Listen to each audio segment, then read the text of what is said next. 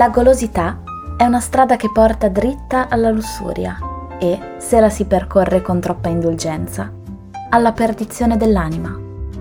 Per questo, luterani, calvinisti ed altri aspiranti alla perfezione cristiana mangiano male.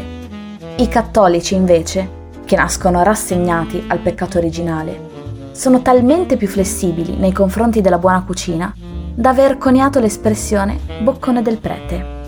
Il bar Ristoro Pellicano 2.0 a San Panfilo d'Ocre è uno di quei posti in cui ti ci trovi per caso, ma ti fermi per scelta, per ore ed ore, dimenticando dove dovevi andare, un po' come Ulisse nella terra dei lotofagi. E te ne stai lì, ad osservare la gente che arriva e che non se ne va più. Gli stessi bambini, sfilare decine di volte per chiedere lo stesso gelato, una bomboniera della Magnum. Ha il fascino particolare dei posti senza fronzoli, di quelli che vengono resi speciali dalle persone che ci lavorano dentro e dal cibo, ovviamente. Come la pizza. E che pizza!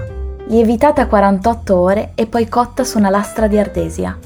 Rossa, bianca con il tartufo, con salsicce e friarielli, cipolla, provola e peperoncino piccante.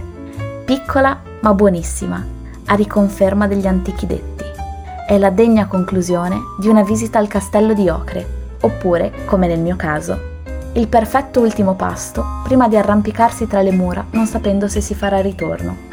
Io per fortuna ce l'ho fatta e mi ci sono fermata anche per cena mi sono seduta allo stesso tavolo del pranzo, sospesa in un'altra dimensione della coscienza, a leggere disordinatamente di una donna che vendeva parole per qualche pesos, di due amanti che non riuscivano a toccarsi e della vecchia Clarissa.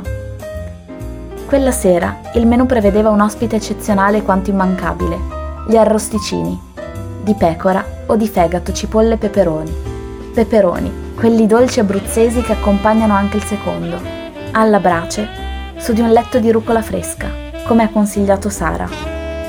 Il Pellicano 2.0 è uno di quei posti in cui si torna, anche solo per la nostalgia di aspettare che cali la sera seduti all'aperto, per aspettare che i tavoli indossino le tovaglie di carta rossa, come il Monte Pulciano d'Abruzzo, o per vedere se, effettivamente, i bambini del pomeriggio prima finiranno di mangiare bomboniere della Magnum, per la nostalgia di Antonio o della criniera di ricci neri di Sara, che ti strega con i suoi modi caldi e la sua pelle color dello zucchero di canna, mentre danza tra i tavoli portando la genziana, che infuoca la gola e riscalda l'inverno estivo della notte. La genziana, sì, perché aiuta a digerire il boccone del prete, o, come diceva mia nonna Lina, quello del Papa, anche se non ho mai capito se fosse per un eccesso di fervore religioso o per la seduzione della blasfemia. Beh, io sceglierei la seconda.